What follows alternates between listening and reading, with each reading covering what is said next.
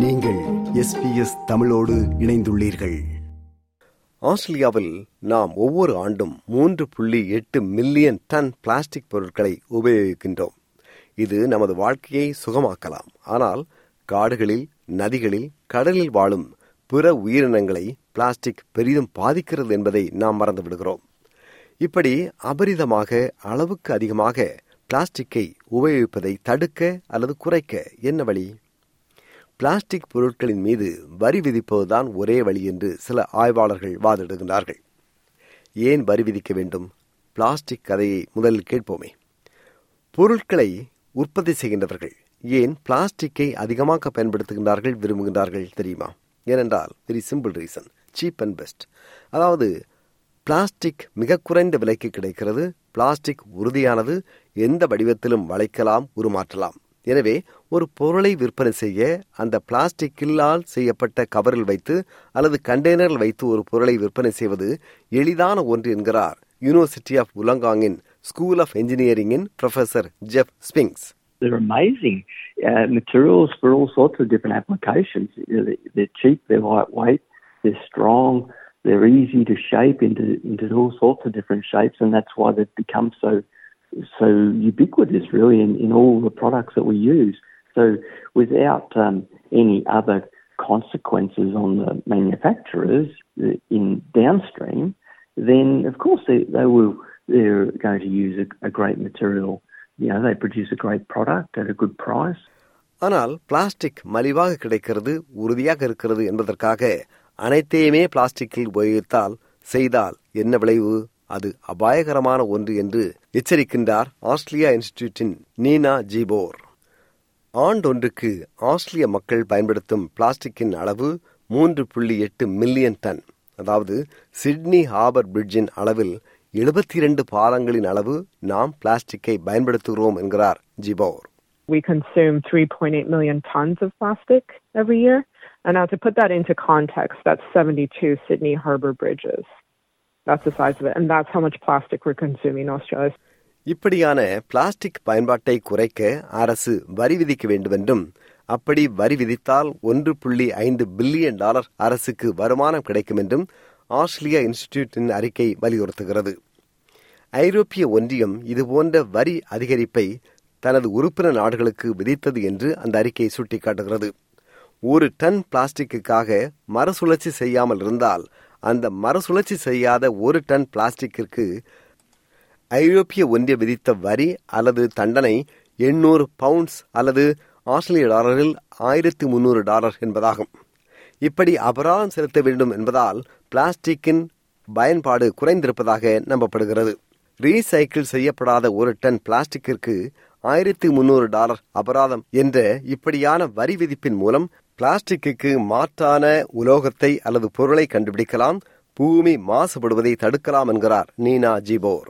Imagine that that 72 harbor bridges worth of plastic was converted into uh, money via tax. We could do so much with it. You know, we could clean up a lot of pollution. We can come up with potentially alternatives to um, plastic that are healthier for the environment and for people. வரியை அல்லது அபராதத்தை செலுத்திவிட்டு அதே அளவு பிளாஸ்டிக்கை நிறுவனங்கள் தொடர்ந்து பயன்படுத்தினால் அதனால் பெரிய லாபம் எதுவும் ஏற்பட போவதில்லை என்று வாதிடுகிறார் வேர்ல்ட் வைல்ட் லைஃப் ஃபண்டின் கேட் நோபல் பிளாஸ்டிக்கை தவிர்ப்பது அல்லது குறைப்பதே நமது இலக்காக இருக்க வேண்டும் என்று அவர் வாதிடுகிறார் we really shouldn't be seeing that as a as a long term source of income because the very purpose of that particular environmental tax is to start to reduce the amount of plastic going into the system rather than, rather than raising revenue. But it's it's a potentially really important lever um, for Australia to be using to reduce plastic production, consumption, and um, and even pollution. Plastic பொருட்கள் எங்கிருந்து வருகிறது? அது நமக்கு ஏற்படுத்தும் பாதிப்பு என்ன? இப்படி மக்கள் புரிந்து கொண்டால் பிளாஸ்டிக்கின் பயன்பாடு குறையும் என்று நம்பப்படுகிறது. ஆயில் கேஸ் எடுக்கும்போது அதனோடு கிடைக்கும் பிளாஸ்டிக் பொருட்கள் புதிய வடிவம் பெற்று சுற்றுப்புற சூழலை மாசுபடுத்தி காடு கடல் நதி என்று அனைத்திலும் கலந்து மிதந்து மைக்ரோ பிளாஸ்டிக் என்ற வகையில் பிரஸ்ட் மில்க் குழந்தைக்கு தாய் ஊட்டும் பாலில் கலப்பது வரை எத்தனையோ சுகாதார கேடுகளை சுற்றுப்புற சூழல் நாசத்தை அது ஏற்படுத்துகிறது என்கிறார் Kate Noble Most plastic is uh, derived from fossil fuels, oil and gas. So there's a huge amount of energy and a huge amount of resources um, embodied in the plastic that we use. When we make plastic that lasts only for seconds or minutes or even weeks, um, that's an enormous waste. Unfortunately, a lot of the plastic that is made also leaks into the environment, which causes really serious harms to wildlife and marine ecosystems, uh, including injury, disease, um, and even unfortunately death. We're, we're also seeing a growing and emerging evidence base around the impact of plastic pollution on human health. So we know that it's having an impact.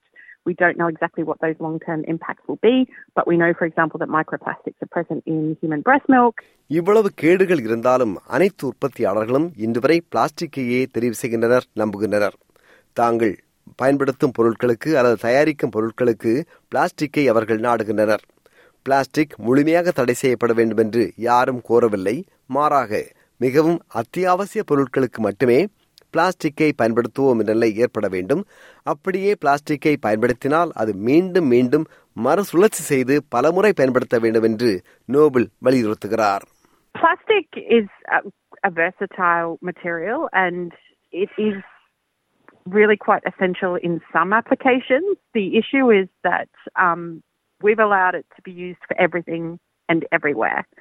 And that's absolutely not appropriate. So it is quite reasonable to expect that we will be using plastic into the future. But what we need to make sure is that we're only using it where we absolutely need to use it, that it's designed to be repurposed and reused over and over and over again, and that when it reaches the end of its life, we have a pathway to manage it. ஆனால் பிளாஸ்டிக்கை பலமுறை மறுசுழற்சிக்கு பயன்படுத்துவது அறிவியல் தொழில்நுட்பம் ரீதியில் அவ்வளவு சாத்தியமில்லை என்று ப்ரொஃபசர் ஸ்பிங்ஸ் வாதிடுகிறார் One of the real problems with recycling plastics is that at the fundamental level, plastics don't like to mix with each other. The problem is that when you melt mixed plastics and then shape them and, and solidify them into the final product, that process of solidification means that they separate at the right down at the molecular level. And when they separate, they create these weak interfaces. So your final solid product is very brittle and therefore not very useful. மறுசுழற்சி மறுசுழற்சி என்று சொல்வது மிக எளிது ஆனால் அது நடைமுறையில் மிகவும் சாத்தியமற்ற ஒன்று என்று அவர் குறிப்பிடுகிறார் மறுசுழற்சி செய்யக்கூடிய பிளாஸ்டிக்குகளில் பல வகைகள் உள்ளன என்றும் அனைத்தையும் மக்கள் ஒரே பின்னில் போடுவது மறுசுழற்சிக்கு முழுமையாக உதவாது என்றும் அவர் கூறுகிறார் I think that information uh, is missing. It's when I speak about recycled plastics, most people are quite surprised that there's this technical issue around uh, the problem associated with mixing up plastics. And because, and I think the surprise comes partly because we're encouraged as, as you know, as recyclers, active recyclers, to put all our plastics into one bin. But that uh, that's not the best way to do it from a recycling point of view.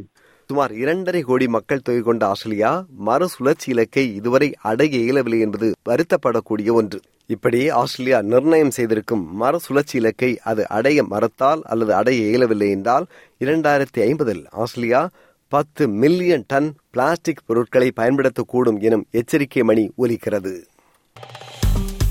விருப்பம் பகிர்வு கருத்து பதிவு. Like share comment SBS தமிழின் Facebook